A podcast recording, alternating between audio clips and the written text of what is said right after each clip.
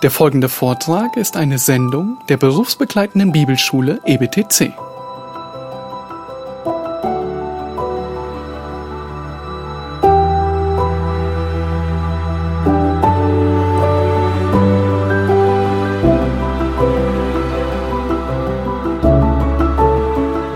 Ja, dann äh, wollen wir fortfahren wollen still werden und den Beistand des Herrn erbeten. Wir vertrauen auf dich, unseren Herrn. Du bist unser Lehrer. Und wir beten, dass du uns auch befähigst, aufmerksam zu sein, zu bleiben. Lass uns wachsen in deiner Erkenntnis, im Verständnis deines Wortes. Wir hoffen auf dich und rühmen deine Treue. Amen.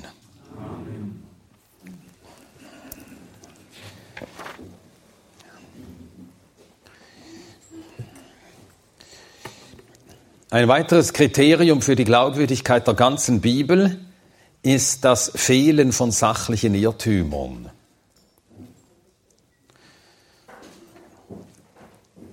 Wird häufig äh, eingewendet in der Bibel, finden sich viele Aussagen, Irrtümer, die zeigen, dass die Schreiber der Bibel auch nicht mehr wussten als ihre Zeitgenossen, dass sie ein falsches Weltbild gehabt hätten und so weiter. Dann verweist man auf Stellen wie Psalm 24, Vers 2.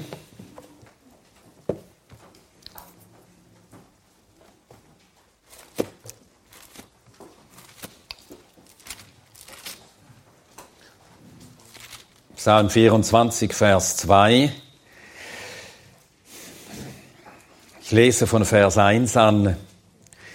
Des Herrn ist die Erde und ihre Fülle, der Erdkreis und die darauf wohnen, denn er hat sie gegründet über Meeren und über Strömen sie festgestellt. Da behauptet man einfach, die Bibel habe dieses primitive Weltbild von irgendeinem grenzenlosen Ozean und darauf schwimme die Erde. Dabei steht das gar nicht da. Das hier lehnt sich an an den Schöpfungsbericht, dass äh, zuerst alles von Wasser überflutet war und dann, dann hat Gott das Land aufsteigen lassen und so Meer und Erde getrennt. Und so steht die Erde festgegründet über den Meeren. Ja, aber dann andere Stellen wie 1 Samuel 2, Vers 8. 1 Samuel 2, Vers 8. Das Gebet Hannas.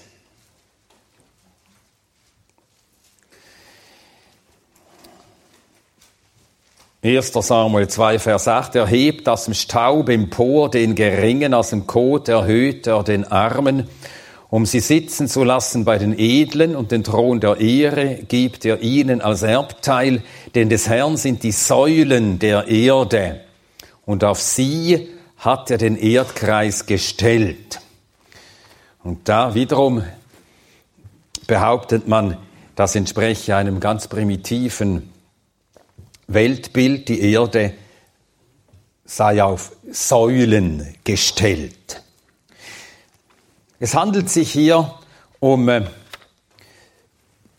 bildhafte Sprache.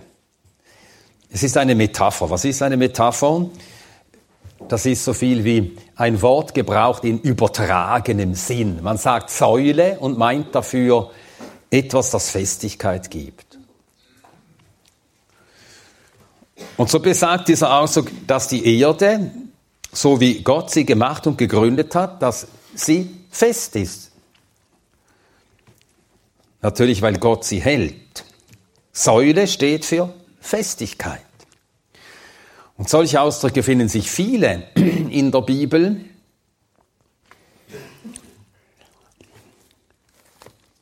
Stütze zum Beispiel.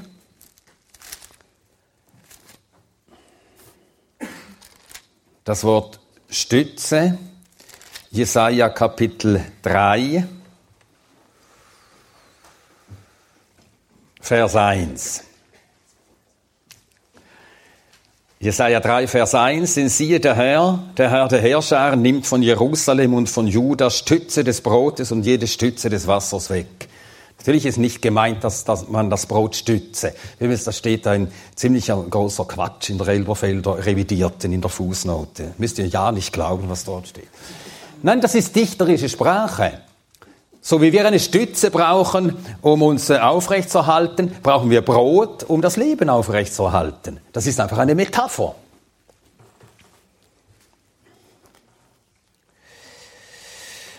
Ja, und das ist ganz selbstverständlich, dass man sich in poetischer Sprache so ausdrückt. Aber Leute, die Fehler suchen, die meinen Fehler gefunden zu haben, wo sonst kein Mensch darauf käme, hier Fehler zu sehen.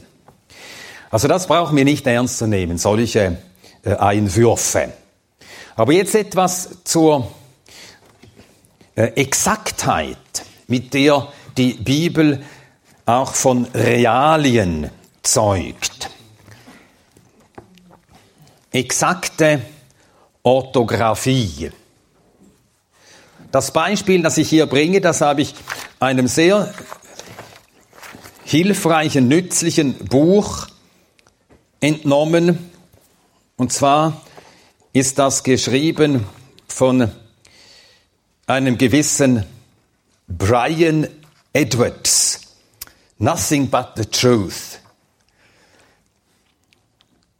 Nichts als die Wahrheit. The Inspiration, Authority and History of the Bible Explained. In England erschienen in Durham 1993. Und er bringt dieses Beispiel für die Exaktheit, mit der die Bibel historische, sachliche Angaben überliefert hat. Im hebräischen Alten Testament finden sich Namen von 26 fremden Königen, also nicht israelitischen, nicht judäischen Königen, 26 solche Namen. Außer in drei Fällen decken sich alle Belege dieser in der Bibel ausgeschriebenen Namen mit der Orthographie dieser Namen, wie sie in den Inschriften erscheinen. Es ist ja so, dass man das Alte Testament äh, besaß, über Jahrhunderte, über Generationen gelesen hatte, aber noch nie etwas gelesen hatte von altorientalischen äh, Inschriften. Die begann man erst im 19. Jahrhundert babylonische, äh, ägyptische, auch kanaanäische, moabitische, ugaritische Inschriften zu lesen. Und dann tauchten auch Namen auf von Königen, von Herrschern, die man bis anhin nur aus der Bibel gekannt hatte. Und in der Bibel, wie gesagt, 26 Namen fremder Könige. Und die Schreibweise stimmt überein mit der Schreibweise, wie sie in den Inschriften erscheinen. Also Inschriften in babylonischer Sprache, Keilschrift, also akkadisch nennt man diese Schrift, oder in der ugaritischen Keilschrift. Ugarit, das war eine, äh, ein Stadtstaat im heutigen Libanon. So um 1300 herum stand sie auf der Höhe ihrer Macht. Oder in der, in der ägyptischen äh, Hieroglyphen Schrift. Während der über 3000 Jahre, in denen diese Namen immer wieder abgeschrieben worden sind, blieb die Gestalt dieser Namen, auch wenn es fremde Namen waren, vollständig so erhalten, wie diese Namen wirklich geschrieben werden müssen. Und das zeugt von einer erstaunlichen Sorgfalt beim Überliefern des biblischen Textes. Man vergleiche das einmal mit der Genauigkeit, mit der ein ägyptischer Priester 140 Namen von ägyptischen Königen angibt. Circa im Jahr 280 vor Christus lebte der. Und er gibt eben in einer Schrift 140 Namen an von ägyptischen Königen. Und von diesen 140 Namen kann man nur 49, also ein Drittel etwa, identifizieren. Wenn man diese Schrift vergleicht mit den entsprechenden Inschriften. Ptolemäus, der im zweiten nachchristlichen Jahrhundert lebte, also Ptolemäus, von dem das sogenannte ptolemäische Weltbild kommt, Astronom, Geograph. Er hat 18 babylonische Könige aufgelistet, Namen von 18 babylonischen Königen. Die meisten von ihnen haben keine Ähnlichkeit mit den Namen der Könige, denen wir in den babylonischen Inschriften begegnen. Oder es werden über 40 Könige Israels und Judas im Alten Testament erwähnt. Und sie werden, sie sind eingebettet alle in ein historisches Umfeld und haben zu tun mit syrischen Königen, mit äh, ägyptischen Königen, also Pharaonen. Sie haben zu tun mit babylonischen Königen. Und nachträglich konnte man feststellen, dass sie genau diese Könige in die Zeit passen, so wie die Bibel sie äh, überliefert hat. Dafür gibt es zahlreiche archäologische Belege. Und wenn man das bedenkt, diese Sorgfalt, diese Exaktheit, dann kann man daran erkennen, dass die Bibel ein Buch von äußerster Genauigkeit ist. Und wenn schon die Orthographie so zuverlässig ist, dann ist es vernünftig anzunehmen, dass die Bibel auch sonst zuverlässig ist. Erst recht, wenn sie von den Taten dieser Personen berichtet, auch dieser Könige, der judäischen und, und israelitischen Könige. Nun, solche Tatsachen, diese Genauigkeit in der Orthographie können natürlich nicht beweisen, dass die Bibel Gottes Wort ist. Aber sie können das grundsätzliche Vertrauen wecken, dass dieses Buch äh, zuverlässig ist. Und dann wird man es vielleicht inskünftig anders lesen, als man es bisher gelesen hat. Und beim Lesen dann vielleicht dann sogar von der Tatsache überführt werden, dass die Bibel Gottes Wort ist. Dann kommen im Alten Testament viele fremde Wörter vor. Es finden sich Wörter und Namen, die nicht hebräisch sind. Zum Beispiel im ersten Mosebuch im Zusammenhang der Biografie Josefs finden sich äh, ägyptische Wörter.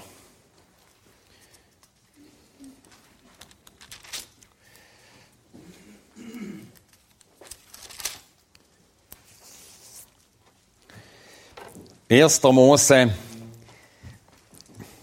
41.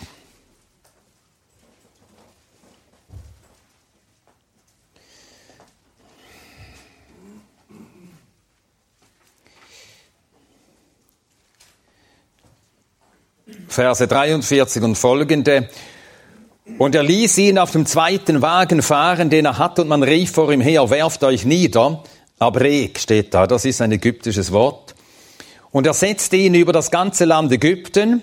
Und dann heißt es, Vers 45, und der Pharao gab Josef den Namen Safnat Paneach, gab ihm Asnat, die Tochter Potipheras des Priesters von Owen, zur Frau. Hier ein Beispiel. Also im ersten Mosebuch finden sich ägyptische Wörter. Es finden sich auch mehrere babylonische Wörter. Wie kommt das? Wir könnten zunächst denken, ja, aber die Babylonier haben doch erst zu tun gehabt mit den Israeliten so ab dem äh, 6. Jahrhundert. Ausgehendes 7. Jahrhundert und dann im 6. vorchristlichen Jahrhundert und nicht schon zur Zeit der Erzväter, also 2000 oder 1900 vor. Christus. Nun gab es aber ein altbabylonisches Reich. Und das altbabylonische Reich, das ist dann untergegangen. Also auf die Sumerer, das sumerische, mesopotamische Großreich folgte das altbabylonische Reich. Und auf das altbabylonische Reich, das wurde vom assyrischen dann abgelöst und dann erst das babylonische Reich unter Nebukadnezar. Und so gehört es genau in die Zeit der Erzväter, dass im ersten Mosebuch auch babylonische Wörter vorkommen. In den späteren Kapiteln des ersten Mosebuches, wie gesagt, ägyptische Wörter. In den Schriften Salomos finden sich assyrische Wörter äh, äh, und auch indische Wörter. Während der Königszeit kommen weitere assyrische und wieder babylonische Wörter hinzu. In den Büchern Daniel, Esra, Nehemiah und Esther kommen erstmals persische Wörter vor. Weil eben Daniel zur Zeit lebte, als äh, Persien immer größer wurde und er, er, er erlebte es ja noch, wie die Perser das babylonische Reich zerschlugen und über Babel herrschten.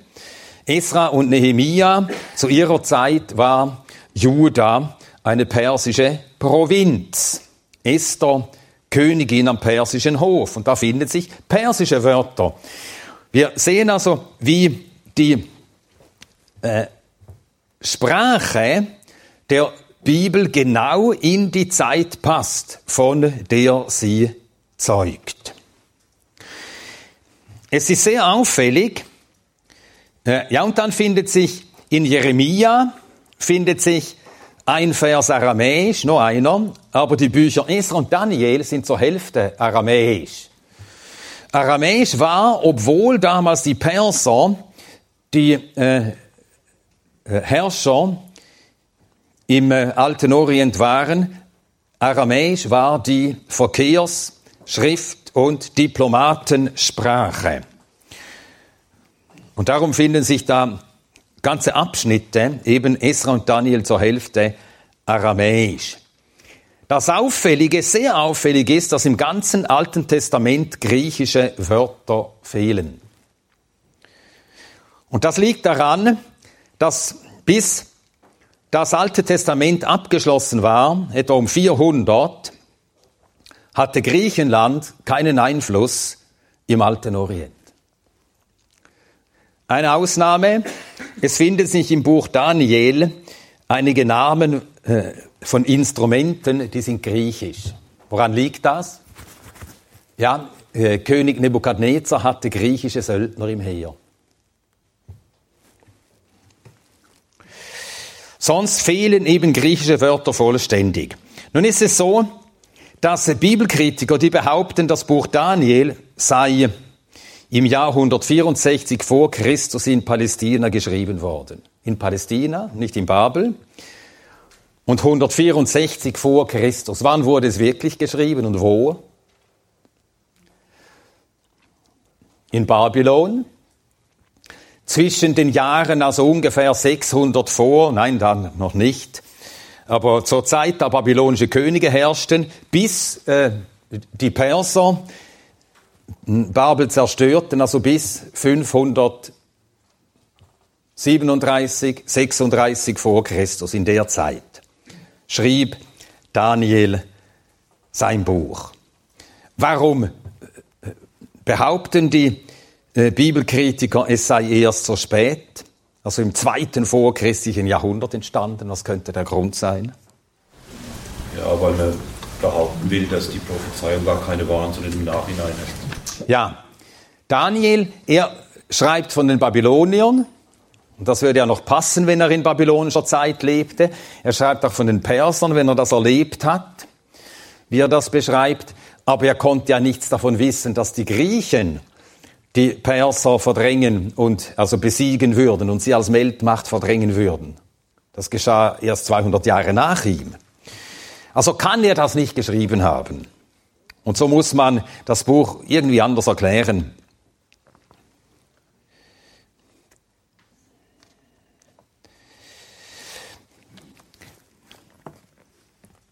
Oder Bibelkritiker, die behaupten, die Mosebücher, die seien in der vorliegenden Gestalt, so wie wir sie jetzt in der Bibel haben, in den Jahren 500 bis 300 vor Christus ungefähr so langsam so entstanden. Das war gerade die Zeit persischer Vorherrschaft im ganzen Orient. Gerade die Zeit, wann die Perser geherrscht im vorderen Orient. Entsprechend finden sich in den Büchern jener Zeit, Esra, Nehemiah, Esther, persische Wörter, in den Mosebüchern findet sich nicht ein einziges persisches Wort. Wären die Mosebücher in jener Zeit entstanden, dann müssten viele persische Wörter in den Mosebüchern sein, es finden sich aber keine. Und so sehen wir, dass äh, äh, die Bibel, wenn man sie sorgfältig untersucht und sie einmal reden lässt und dann in Beziehung setzt zur Zeit, in der äh, die in ihr beschriebenen Personen lebten, dann geht die Sache immer auf. Und das wiederum ist ein Hinweis auf die grundsätzliche Glaubwürdigkeit der Bibel, auch wenn man noch nicht glaubt, dass die Bibel Gottes Wort ist.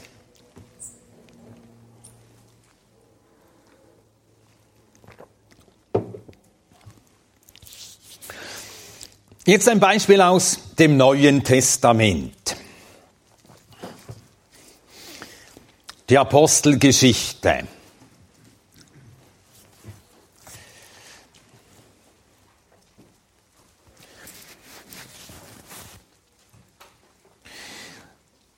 Sehr lange waren sich die Bibelkritiker gewiss, dass die Apostelgeschichte nicht wirklich ein historischer Bericht sei,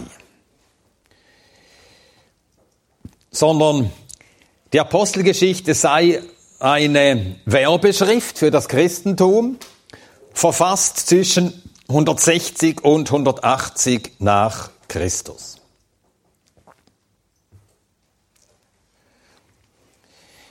Nun, im 19. Jahrhundert haben die deutschen Theologen, von denen die Bibelkritik, protestantische Theologen von ihnen hat sich dieses äh, bibelkritische Denken dann ausgebreitet, zunächst in der ganzen protestantischen Christenheit, nachher auch in der katholischen Christenheit, aber zuerst in den protestantischen unter protestantischen Theologen in der englischsprachigen Welt hatten sie auch großen Einfluss.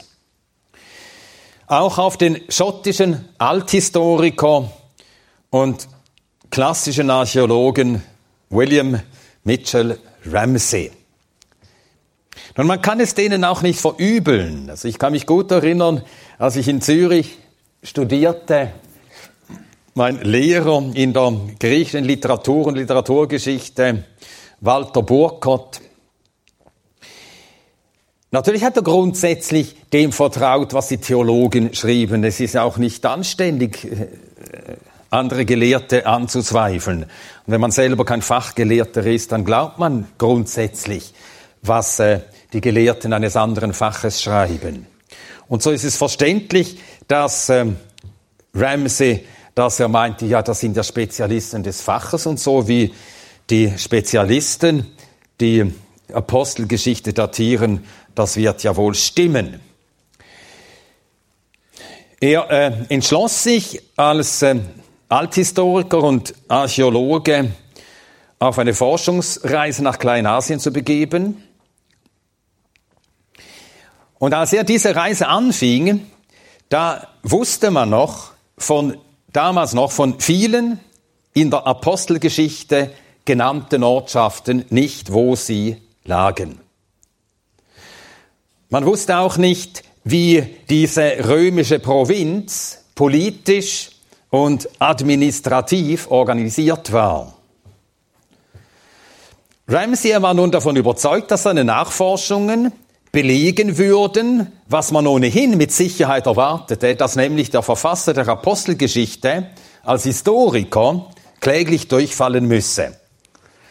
Es sei ja nur eine Werbeschrift für das Christentum und darum als historischer Bericht kaum ernst zu nehmen.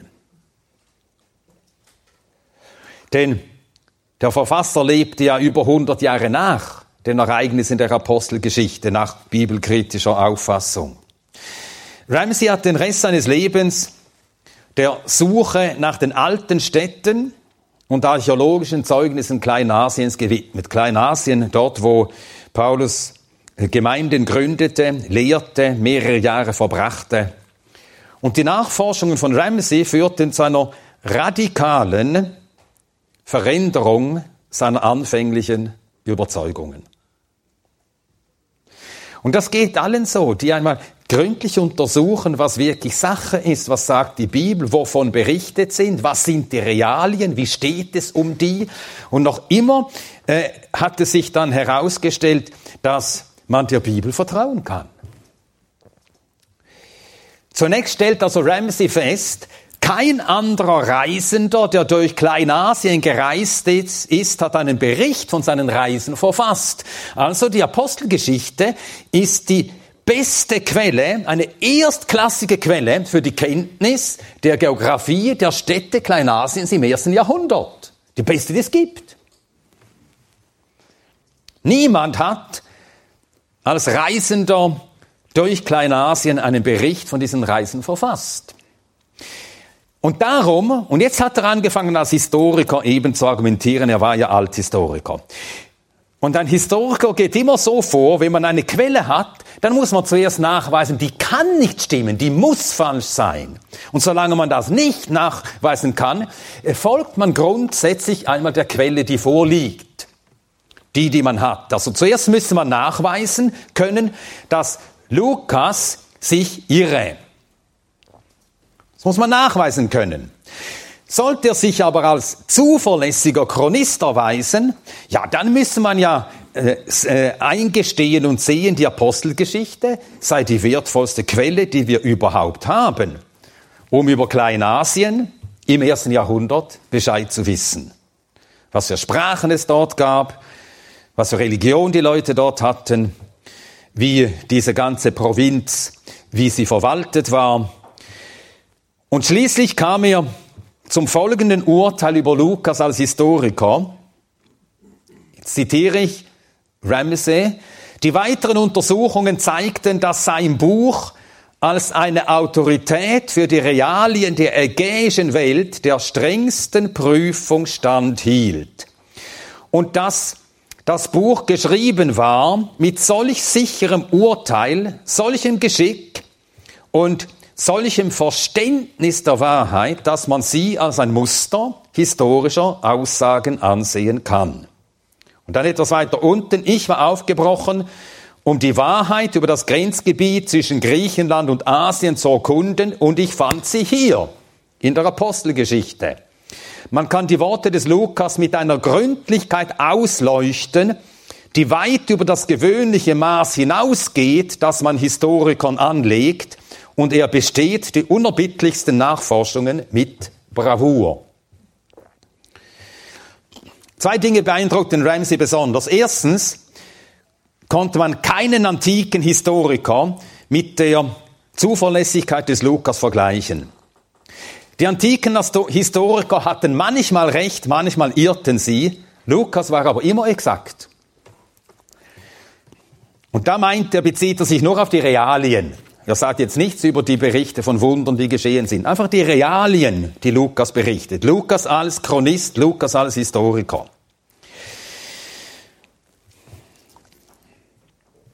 Und dann macht er zweitens folgende Beobachtung.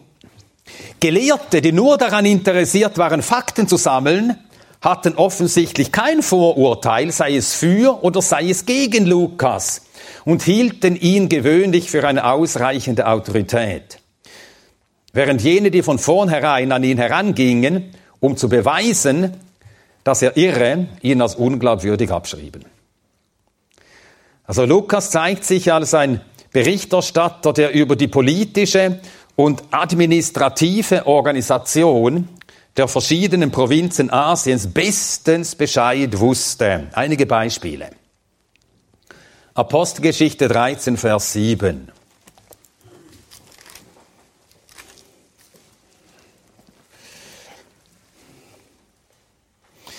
Apostelgeschichte 13, Verse 6 und 7. Als sie aber die ganze Insel bis Paphos durchzogen hatten, fanden sie einen gewissen Mann, einen Zauberer, einen falschen Propheten, einen Juden mit Namen Bar Jesus, der bei dem Prokonsul Sergius Paulus war, einem verständigen Mann. Hier verwendet Lukas für den äh, zuständigen römischen Beamten auf der Insel Zypern die Bezeichnung Prokonsul. Und die äh, verschiedenen Bezeichnungen, erstens der verschiedenen Verwaltungseinheiten und nachher auch der äh, Beamten, die diese Verwaltungseinheiten unter sich hatten, die ist recht kompliziert. Also das habe ich jetzt nicht nur hier gelesen, das weiß ich auch von ähm, einer Lehrveranstaltung, die ich als ähm, Gräzistik-Student in Zürich hatte, Lukas als Historiker. Und da hat ein Althistoriker, der nicht Christ ist, hat einmal das, das war ein Thema. In einem Seminar. Lukas als Historiker und er hat dann ziemlich ausführlich referiert über die äh, äh, komplizierten Verhältnisse in der römischen Verhaltung, die exakten Titel, die genauen Bezeichnungen, ob jetzt etwas eine Provinz sei, ob jemand Konsul sei, Prokonsul und so weiter. Und Lukas verwendet immer die rechten Titel. Zu jener Zeit herrschte über Zypern ein Prokonsul. Philippi wird folgendermaßen bezeichnet, Apostelgeschichte 16, Vers 38.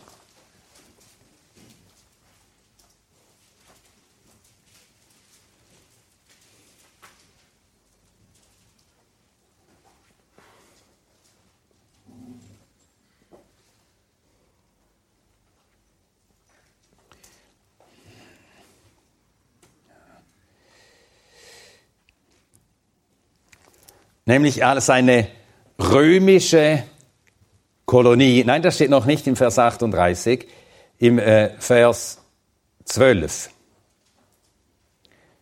Apostelgeschichte 16, Vers 12. Ich lese von Vers 11 an. Wir fuhren von da nach Troas ab und kamen geradewegs nach Samothrake und am folgenden Tag nach Neapolis und von da nach Philippi dass die erste Stadt jenes Teils von Mazedonien ist, eine Kolonie.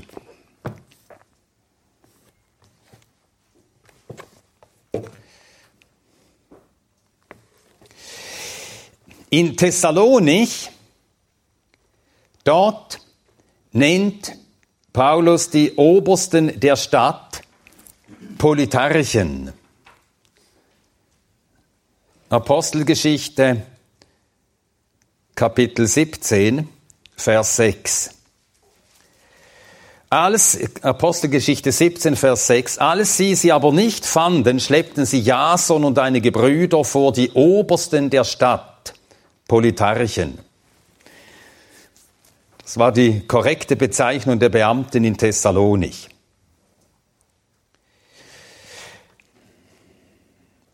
Dass das in Thessalonich der übliche Titel war für Stadtregenten, das haben Inschriften aus der Stadt später gezeigt. Ephesus Kapitel äh, äh, Apostelgeschichte 1931, dort wird von Ephesus berichtet, Apostelgeschichte 1931.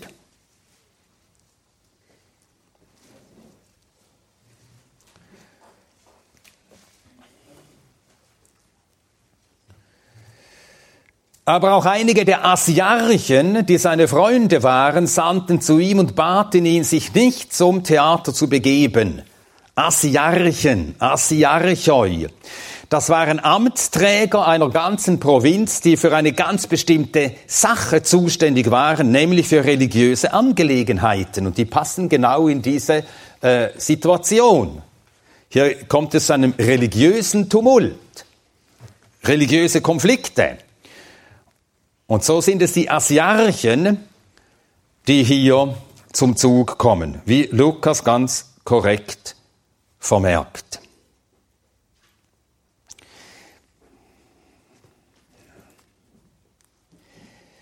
Dann beschreibt Lukas in Apostelgeschichte 27,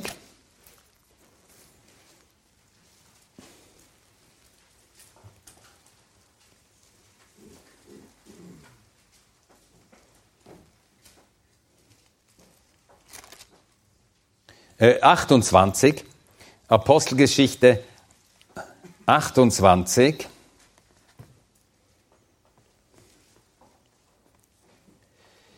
Vers 7 auf Malta.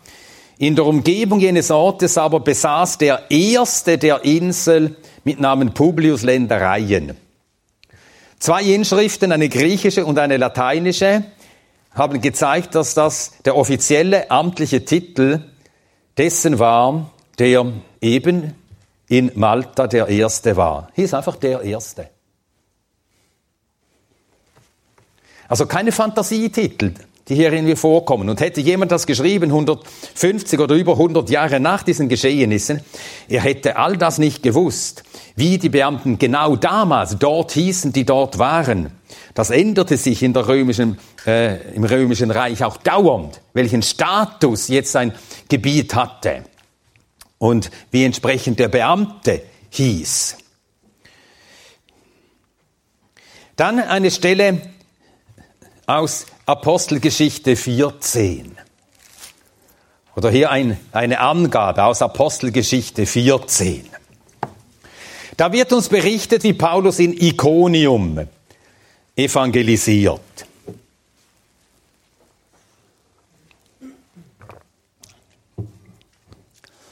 Und viele zum Glauben kommen. Apostelgeschichte 14, Vers 1.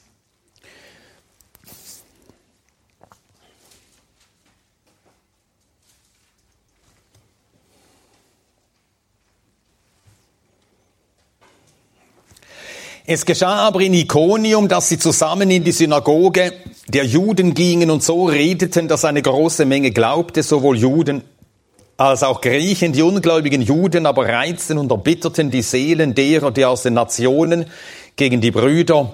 Sie verweilten nun lange Zeit und sprachen freimütig in dem Herrn, der dem Wort seiner Gnade Zeugnis gab, indem er Zeichen und Wunder geschehen ließ durch ihre Hände. Die Menge der Stadt aber spaltete sich und die einen waren mit den Juden, die anderen mit den Aposteln. Als aber ein ungestümer Angriff geschah, sowohl von denen aus den Nationen als auch von den Juden samt ihren Obersten, um sie zu misshandeln und zu steinigen, entflohen sie.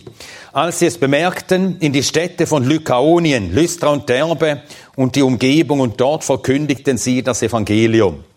Also sie flohen von, Iconio, von Iconium, der Stadt Iconium, heute Konya in der Türkei, nach Lykaonien.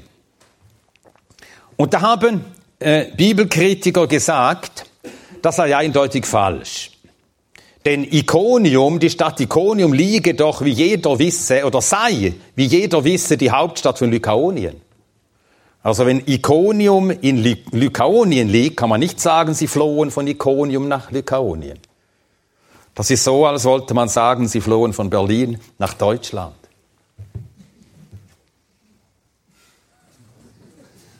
Ja? Also wusste Lukas nicht Bescheid, oder Lukas hat es ja sowieso nicht geschrieben, zeigt einfach, der Mann wusste nicht Bescheid, der das schrieb. Nun konnte Ramsey nachweisen, dass Lukas genau wusste, was er schrieb.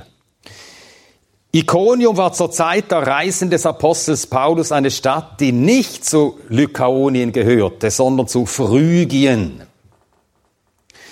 Die Bewohner der Stadt sprachen auch kein Lykaonisch, sondern Phrygisch.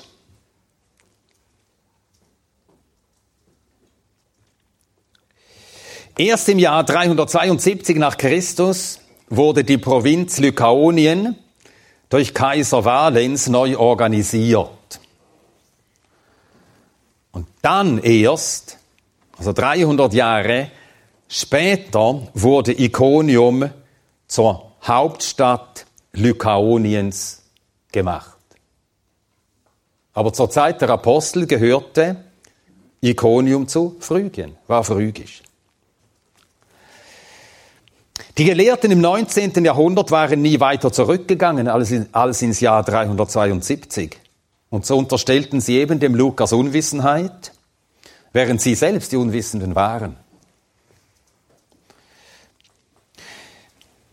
Ich nenne zwei Belege, die Ramsey anführt, um zu zeigen, dass eben äh, Iconium zu Phrygien gehörte zur Zeit der Apostel. Im Jahr 163 wurde Justin der Märtyrer in Rom zusammen mit anderen Christen wegen seines Glaubens verhört. Es gibt Protokolle davon. Ein Angeklagter war ein Sklave namens Jerax und er wurde nach seiner Herkunft gefragt und darauf antwortete er, meine irdischen Eltern sind tot, ich bin hierher geführt worden, herausgerissen aus Iconium in Phrygien. Also gehörte Iconium, wie Lukas es zeigt, zu Phrygien damals. Dann ein zweiter Beleg, Plinius, der römische Statthalter Bithyniens. Er spricht im frühen zweiten Jahrhundert von Iconium als einer der alten und berühmten Städte Phrygiens. Man kann den Angaben über Orte, über Geografie, den Realien, wie wir sie in der Bibel finden, vertrauen.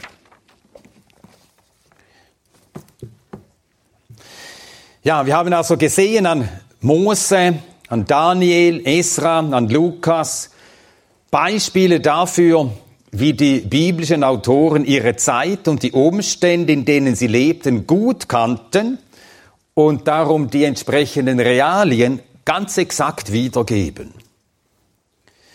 Die Bibel ist aber auch frei von natur- und geschichtskundlichen Irrtümern.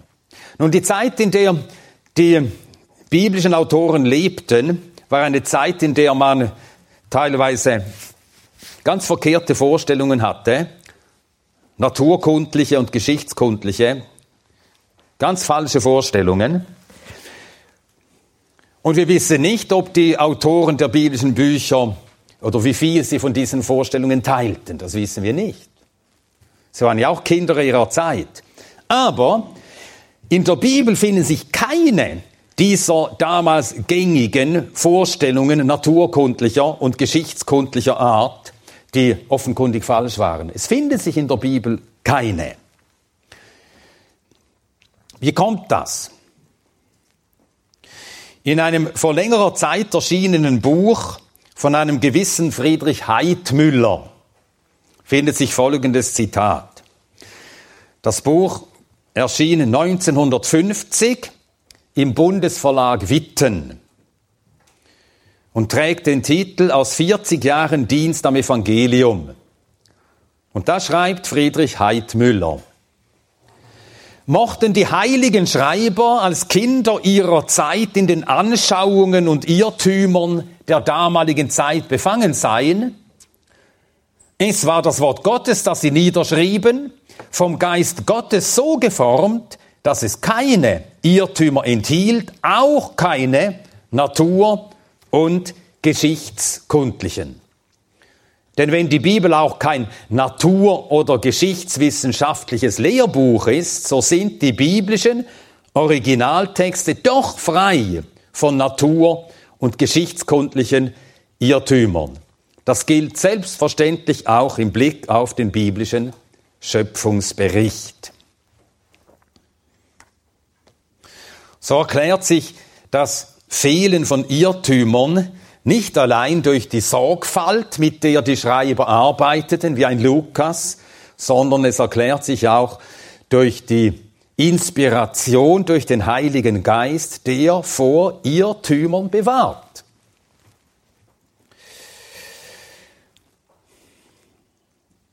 Ein anderes Zitat, das stammt vom Bibelausleger Lenski, und zwar aus äh, seiner Auslegung zum Judasbrief.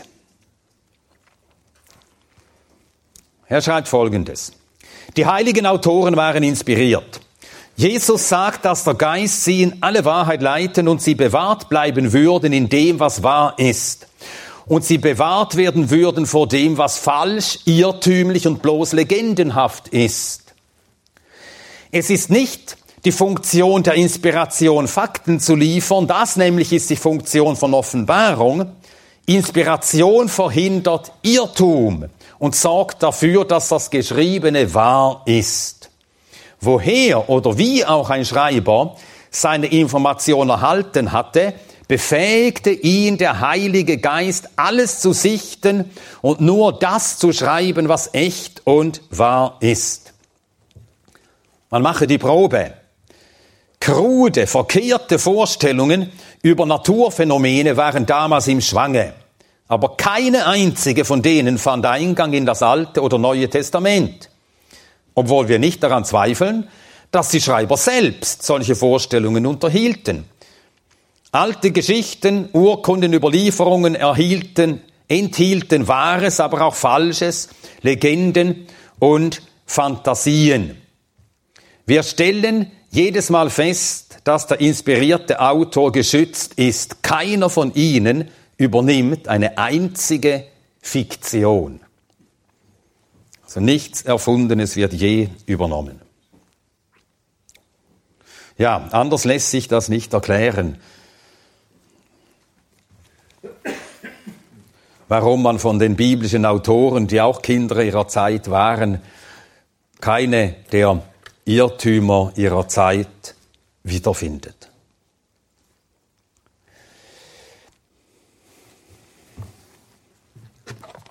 Gut, ist jetzt eine Frage zu dieser Sache, zu diesem jetzt zuletzt behandelten Abschnitt. Fehlen von sachlichen Irrtümern. Alles Indiz für die Glaubwürdigkeit der Bibel. Benedikt? Ja. Du hast vorhin über 26 Könige gesprochen. Ja. Äh, über nicht, nicht die Juden, sondern andere Könige. Und du sagtest, drei von denen wurden nirgendwo erwähnt? Oder? Nein, äh, die Orthographie ist dort nicht. Ähm, äh, so, so hat äh, sich äh, Brian Edwards ausgedrückt. Ich lese das jetzt äh, gleich noch einmal nach. Im hebräischen Alten Testament werden die Namen von 26 fremden Königen genannt. Aus in drei Fällen decken sich alle Belege der ausgeschriebenen Namen dieser Könige mit der Orthographie der Namen, wie sie in den Inschriften erscheinen. Ja, einer ist vielleicht Nebukadnezar. Denn Nebukadnezar heißt in Jeremia Nebukadrezar mit R. Und das ist die korrekte Schreibweise. Das mit N ist nicht ganz korrekt. Allerdings weiß man auch, also wer etwas von, von Phonetik weiß, Liquide, die äh, sind austauschbar. Und R und N sind beides liquide Laute. Äh, und Nebukadnezar heißt auf Babylonisch äh, äh, Nebo oder Nabu Kudurri Uzur, also R, R, zweimal R. Das wäre ein solcher Beleg, also dass die Orthographie in einem Buchstaben jetzt abweicht. Einfach die Orthographie stimmt nicht, aber die Namen kommen vor. Ja.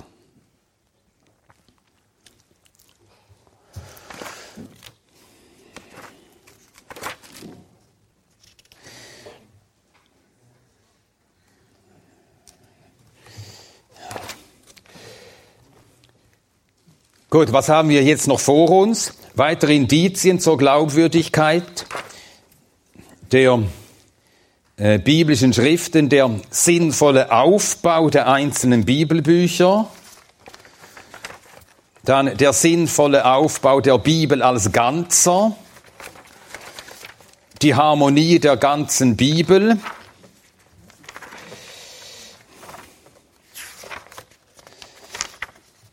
und das heißt auch die Harmonie der biblischen Lehren.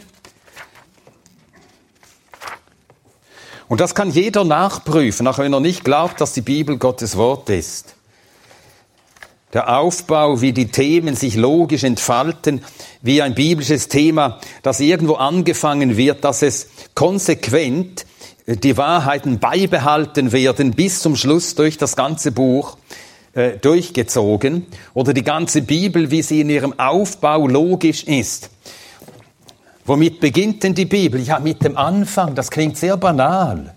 Im Anfang. Das ist das Erste, was der Mensch wissen muss. Wie kam denn diese Welt? Wie kam denn alles ins Dasein? Im Anfang schuf Gott Himmel und Erde. Morgen gehen wir ins Museum.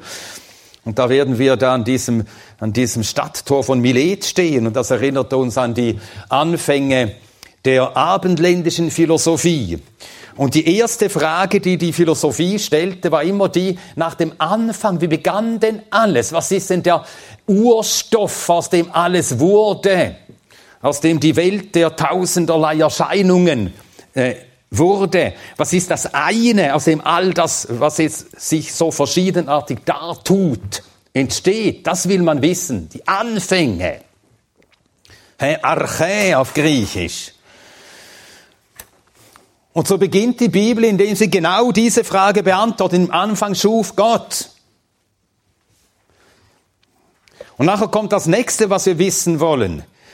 Und der Mensch, wer ist er und was ist sein Platz? Und diese beiden Wahrheiten werden auf der ersten Seite der Bibel beantwortet. Und diese Dinge müssen wir zuerst wissen, um überhaupt verständig zu sein. Und so beginnt die Bibel genau da, wo sie äh, äh, anfängt. Also am Anfang der Bibel alle Grundlagen, Anfänge. Und das letzte Buch der Bibel, der erste Satz der Bibel, im Anfang schuf Gott Himmel und Erde und im zweitletzten Kapitel der Bibel und ich sah einen neuen Himmel und eine neue Erde. Und das zeigt uns nur schon das, dass ein Plan das Ganze durchzieht. Nun eben, das scheint banal. Ja klar beginnt man mit dem Anfang. Aber das ist gar nicht klar, wenn man das vergleicht mit anderen religiösen Schriften. Im Hinduismus, in diesen Schriften gibt es überhaupt keine Ordnung. Und der Koran hat auch eine Ordnung, und zwar die, dass die längste Sure zuerst steht und die kürzeste am Schluss. So kann man es auch ordnen. Aber nach der Länge der Kapitel. Und so ist auch der harmonische Aufbau, die Ordnung der Bibel als Ganzer ein Zeugnis, ein Indiz für die Herkunft dieses Buches dieses Buch ist mehr als nur ein menschliches Buch. Und welches Buch gibt es, das über einen Zeitraum von 2000, äh, 1600 Jahren entstanden ist und von einer solchen äh, Einheitlichkeit geprägt ist? Bedenke, es gibt keine einzige Aussage über Gott, über den Menschen, über eine Pflicht des Menschen, über ein Gebot. Nicht eine Aussage über das Wesen Gottes, die irgendwo gemacht wird, die an anderer Stelle korrigiert werden müsste. Es muss nie etwas zurechtgerückt werden, zurückgenommen werden, sondern von Anfang bis zum Schluss eine in sich äh, schlüssige Wahrheit, die fortlaufend entfaltet wird, immer tiefer und immer höher reicht, aber immer das ein neues Buch auf das vorhergehende aufbaut. Erster Mose führt Ganz organisch zu zweiter Mose, zweiter Mose, ganz organisch zu dritter Mose, dritter Mose, ganz organisch zu vierter Mose und so weiter. Und da von fünfter Mose dann zu Josua, die historischen Bücher, zu den Propheten, die poetischen Bücher dazwischen. Es ist eine vollendete Harmonie, die alles durchzieht. Man kann die ganze Bibel einmal so gliedern, die ganze Bibel in einem einzigen großen Überblick. Das Alte Testament, die Vorbereitung des Heils. Und zur Vorbereitung des Heils gehört natürlich 1. Mose 1, Kapitel 1, 2 und 3. Nämlich das Unheil. Wie das kam. Und wie dann Gott anfängt, das Heil anzukündigen und das Wirken des Heils vorzubereiten. Das ganze Alte Testament, Vorbereitung des Heils. Und dann kommen wir zum Neuen Testament und was haben wir da zuerst? Die Evangelien. Und worum geht es in den Evangelien? Das Wirken des Heils. Jetzt ist das Heil gewirkt, das die ganze Zeit angekündigt wurde. Und was folgt auf die Evangelien? Die Apostelgeschichte. Die Verkündigung dieses Heils. Und was folgt auf die Apostelgeschichte? Die Lehrbriefe. Und was enthalten die? Die Erklärung dieses Heils. Und dann kommt das letzte Buch, die Offenbarung, die Vollendung des Heils. Also wir sehen eine in sich schlüssige Botschaft, ein weiteres Indiz eben für die Glaubwürdigkeit der Bibel. Wir haben Ursache, wenn wir nur diese Indizien uns ansehen, diesem Buch grundsätzlich zu vertrauen und, und anzufangen, dieses Buch zu lesen.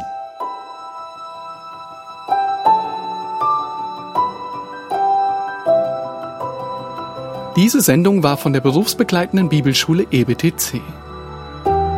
Unser Ziel ist, Jünger fürs Leben zuzurüsten, um der Gemeinde Christi zu dienen. Weitere Beiträge, Bücher und Informationen findest du auf ebtc.org.